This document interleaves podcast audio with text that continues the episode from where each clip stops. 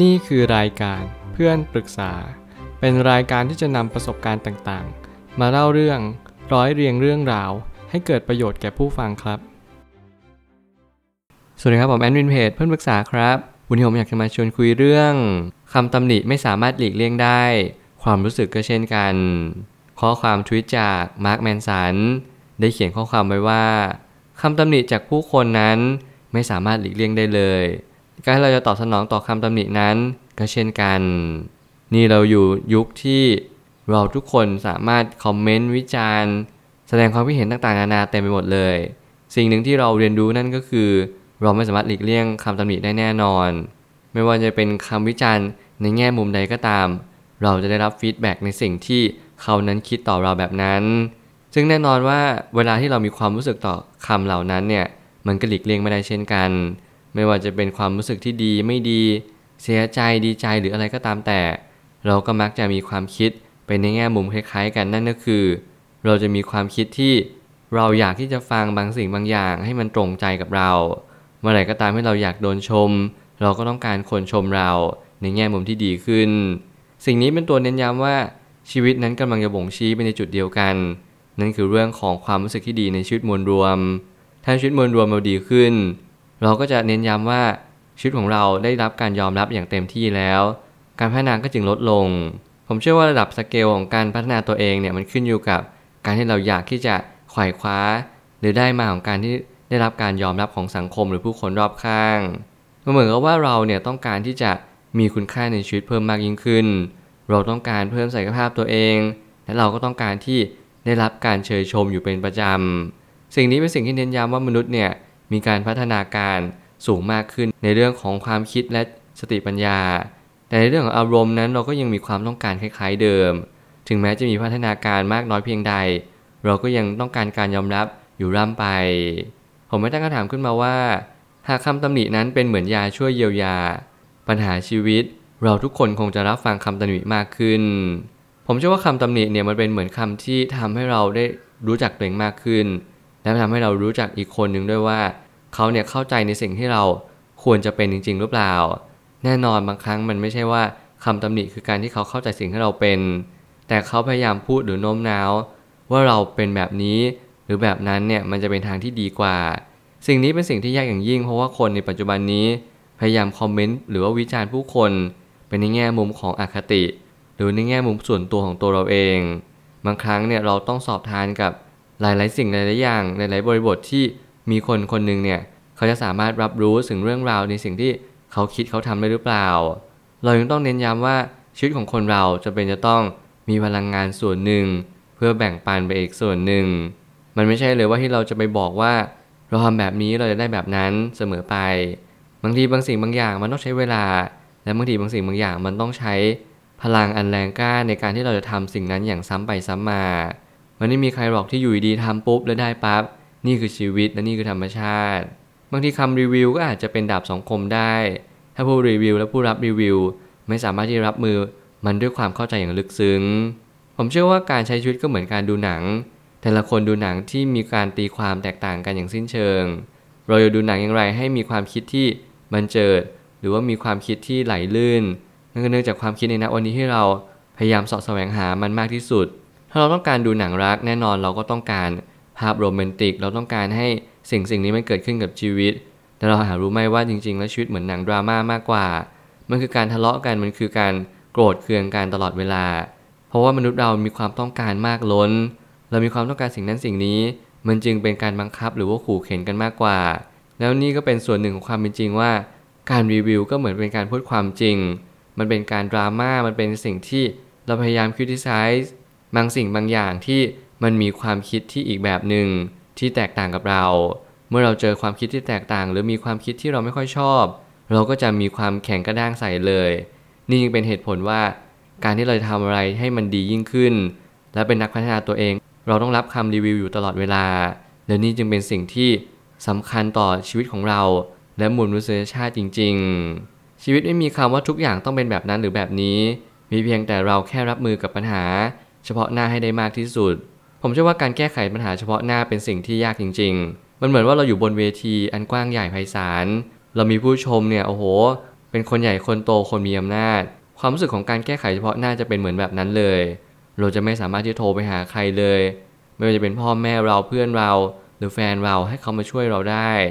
เราต้องใช้สติปัญญาณตอนนั้นจริง ๆ ในการแก้ไขปัญหาต่างๆ นานา มันมีหลายจุดหลายกรณีที่ มีผู้คนหลงเชื่อไว้ว่าเราเป็นคนที่แก้ไขสถานการณ์เฉพาะหน้าดีก็เพียงเพราะว่าเราเป็นคนที่เห็นแง่มุมของปัญหา สามารถรับมือกับปัญหาได้อย่างชาญฉลาด แต่จริงๆแล้วในการแก้ไขปัญหาเฉพาะหน้าเนี่ยมันอยู่ที่ทักษะในการมีสติ และการรวบรวมสมาธิในณจุดจุดนั้น เมื่อเรามีสติและสมาธิมันก็เป็นองค์ธรรมเอื้อไปยังจุดที่เรียกว่าปัญญา หากว่าเรามีปัญญานั้นเราก็จะสามารถต่อยอดและพัฒนาในจุดที่เรียกว่า การแก้ไขแบบ ระยะยาวหรือว่ามวลรวมได้ สิ่งนี้เป็นสิ่งที่เราต้องเล็งเห็นว่าการแก้ไขปัญหาไม่มีหลักสูตรตายตัว มันขึ้นอยู่กับแต่ละคนขึ้นอยู่กับแต่ละเหตุการณ์และสถานการณ์เฉพาะหน้านั้นๆจริง ๆ ถ้าเกิดสมมุติว่าเรากำลังบอกว่า สิ่งนี้ควรทำสิ่งนี้ สิ่งนั้นควรทำสิ่งนั้น ผมคิดว่า รูปแบบแบบนี้อาจจะไม่สามารถแก้ไขปัญหาได้อย่างเถนตรง มันกลับกลายว่าสร้างปัญหาในระยะยาวมากกว่า เราจึงต้องนำมาประยุกต์และเพิ่มการสอดรับให้กับเหตุการณ์เฉพาะหน้า อย่างแท้จริง สิ่งเหล่านี้เป็นสิ่งที่ผมพยายามจะให้ทุกคนเนี่ยเกิดกระบวนการขบคิดด้วยตัวทุกคนเอง พยายามฟังเพื่อไปคิดและไปตั้งคำถาม และเราจะได้คำตอบของตัวเราเอง พอแบบนี้เราก็จะเห็นว่าโซลูชันหรือการแก้ปัญหาเนี่ยมันก็จะมีความหลากหลายอย่างยิ่ง มันไม่ใช่เพียงแค่ อะไรเกิดขึ้นแล้วเราแก้ไขไปตามระบบระเบียบ เพราะนี่ไม่ใช่งานนี่คือชีวิตในชีวิตมันแก้ไขยากกว่างานมากมาย ถึงแม้ว่าชีวิตจะเหวี่ยงเราไปให้กับสิ่งที่เราไม่เข้าใจ แต่เราก็ต้องรับรู้ว่าสิ่งต่างๆ ไม่สามารถบังคับกะเกณฑ์ได้เท่ากับใจเรา แน่นอนใจเรานี้ถ้าเกิดไม่เคยฝึก ไม่เคยฝนมัน มันก็บังคับตามใจเราไม่ได้หรอก เพียงแต่ถ้าเกิดสมมติเราฝึกมัน ใจนี่เปรียบเหมือนลิง ถ้าเกิดสมมติเราเทรนมันทุกๆวัน มันอาจจะมีโอกาสที่จะอ่อนโอนหรือว่าโน้มเอียงมาที่เราบ้าง นี่คือวิธีหรือว่าทักษะในการที่เราฝึกฝนจิตใจของเราเอง แน่นอนฉันใดก็ฉันนั้น เมื่อไรก็ตามที่เราพยายามฝึกฝนคน เราก็ต้องรู้จักตัวเองก่อน เป็นอันดับแรก เมื่อเรารู้จักตัวเองเราจะรู้ว่าธรรมชาติของจิตเนี่ยมันกลับกรอกไปมา มันต้องการที่จะไปตรงนู้นตรงนี้ทีตรงนั้นทีหรือว่าอะไรแบบนี้ แล้วมันจะทำให้เราเกิดกระบวนการตระหนักรู้ตกผลึกว่า จริง ๆ แล้วการเปลี่ยนแปลงนี้ไม่ใช่เป็นสิ่งที่อยู่ดีไปทำมัน แต่มันเกิดมาตั้งนานนมแล้วว่า เราต้องฝึกฝนมันเราต้องค่อยๆ ควบคุม วิถีทางทำไมถึงตัดสินใจแบบนี้เป็นเพราะอะไร และถ้าเกิดสมมติเราจะให้มันเปลี่ยนวิถีทาง เราต้องทำอย่างไรถึงจะเปลี่ยนแบบนี้ และเหตุผลในการมีชีวิตอยู่ของคนเนี่ยมันก็ลดหลั่นกันไปตามแต่ละปัจเจกชน บางคนเกิดมาเพื่อแก้ปัญหาเฉพาะหน้า อย่างชาญฉลาด บางคนแก้ปัญหาที่ต้องใช้ระยะเวลาที่ยาวนานคำตำหนิจากผู้คนเนี่ยผมก็เชื่อว่ามันเป็นการแก้ไขปัญหาเฉพาะหน้ามากกว่า เพราะยังไงแล้วสุดท้ายเราก็ต้องพยายามเอาตัวรอดในสถานการณ์นั้นๆ อย่างมีสติที่สุด บางคนโกรธตอบ บางคนไม่พอใจตอบ สิ่งนี้ผมคิดว่ามันไม่สมควรอย่างยิ่ง ถึงแม้เราจะทำตามอารมณ์ก็ตาม เพราะทุกคำตำหนิคือเงื่อนงำที่สำคัญมากในการที่เราจะต่อดอทไปยังอนาคตที่ดียิ่งขึ้น